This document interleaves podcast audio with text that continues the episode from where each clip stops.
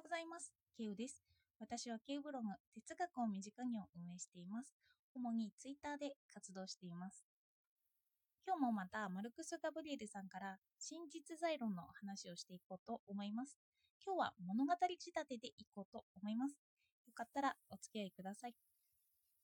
マルクス・ガブリエルさんの真実在論は、ある種の多元論に立っています。世界は存在しないけれど、他のものが存在するという、他のものは全部存在、多元的に存在しているんですよね。ここが真という新しいがつくゆえんです。私たちは今まで一元論と二元論という立場を取ることが多かったんですけど、まずこちらから説明してみます。一元論と二元論で主に説明されているのが心と体です。一元論は全てを一つで説明しようとします。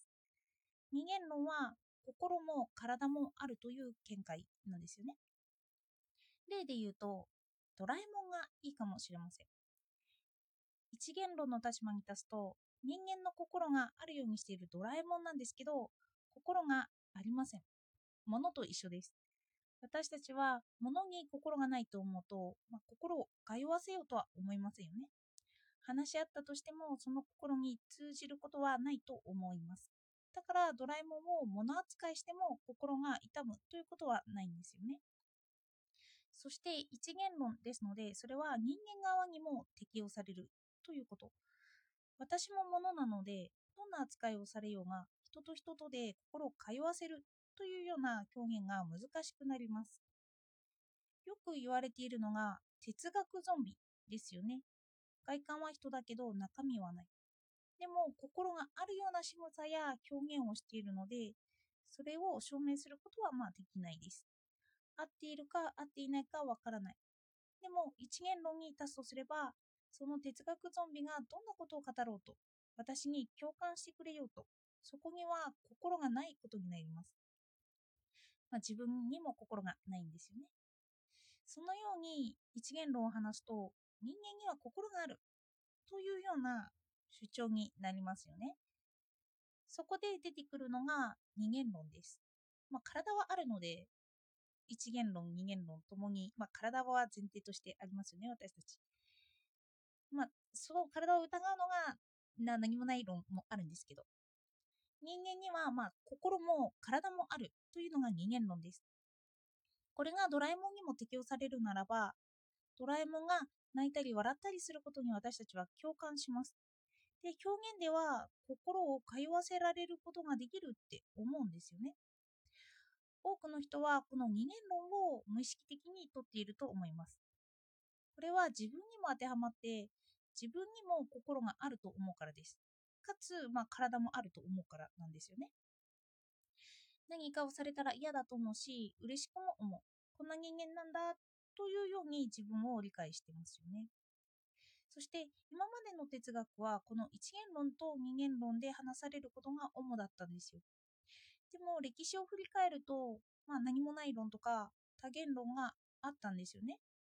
その多元論を再び取り出したのがマルクス・ガブリエルさんの真実在論です。まずガブリエルさんは二元論を否定します。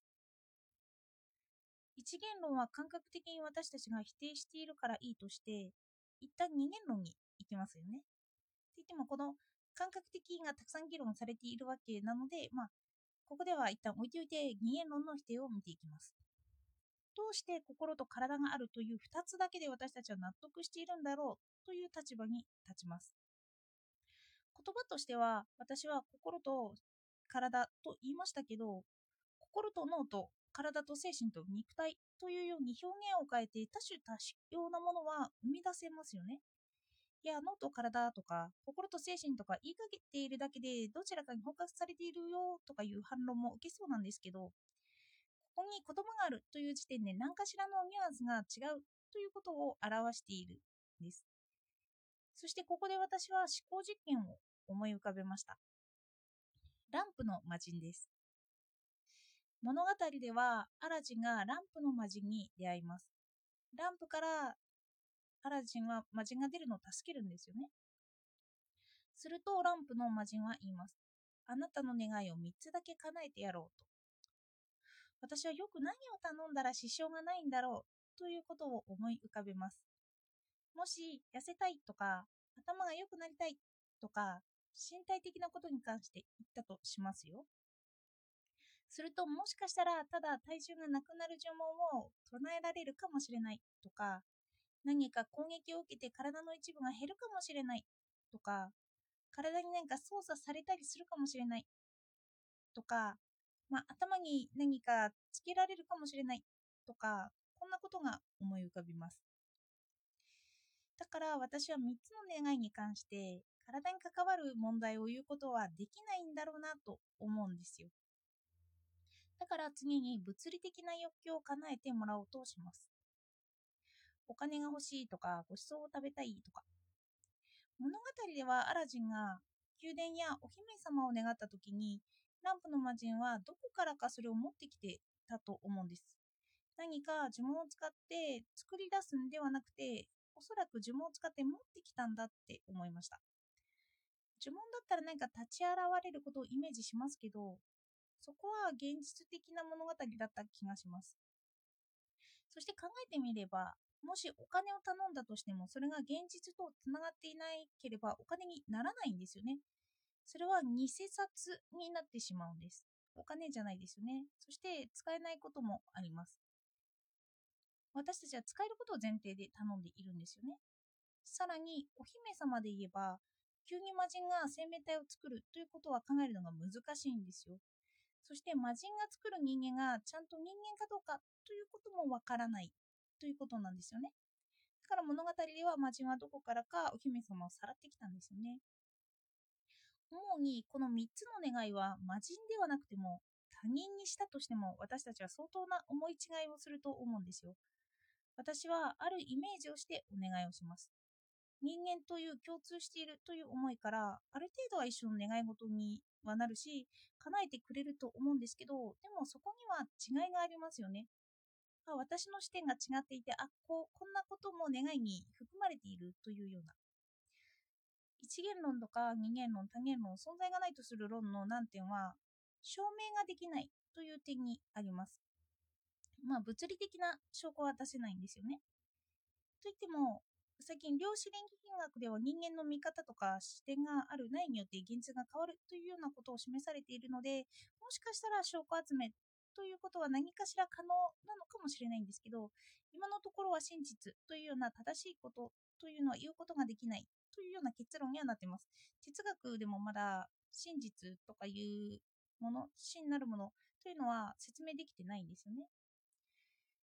だから、まあ、合ってる合ってないはないとしてとあるお願い事を叶えてもらう私はあるイメージに従って相手もあるイメージに従うそしてそれが実行されたとしてもそこに間違いはないんですよね。私はきっと相手が間違っている解釈をしたとしても私の伝え方が悪かったのだと思うと思うんですよ。そして言葉を重ねて私の真実を伝えようとはするんですけどでもそれがどこまで可能かというのはあるんですよね。もし魔人に対して人間の知識で伝えようとしても私が考えられていないところで価値観の違いが発生しているかもしれないんですよ。人間界にないものは魔人界にあったりするかもしれない。魔人にとっての願いの叶え方と私にとって叶えてほしい願いが違っているということ。そして多元論で言えばどちらも存在しているという説、話になります。合っているか合っていないかは他の論でも立証できないんです。それぞれの立場があって、それぞれが真実だと思っているということがあるということですよね。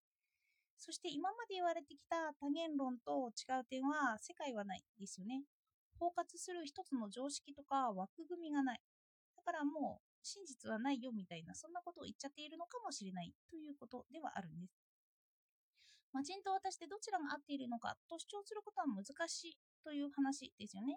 で、相手の味方は存在しているという話です。では、今日もお聴きいただいてありがとうございました。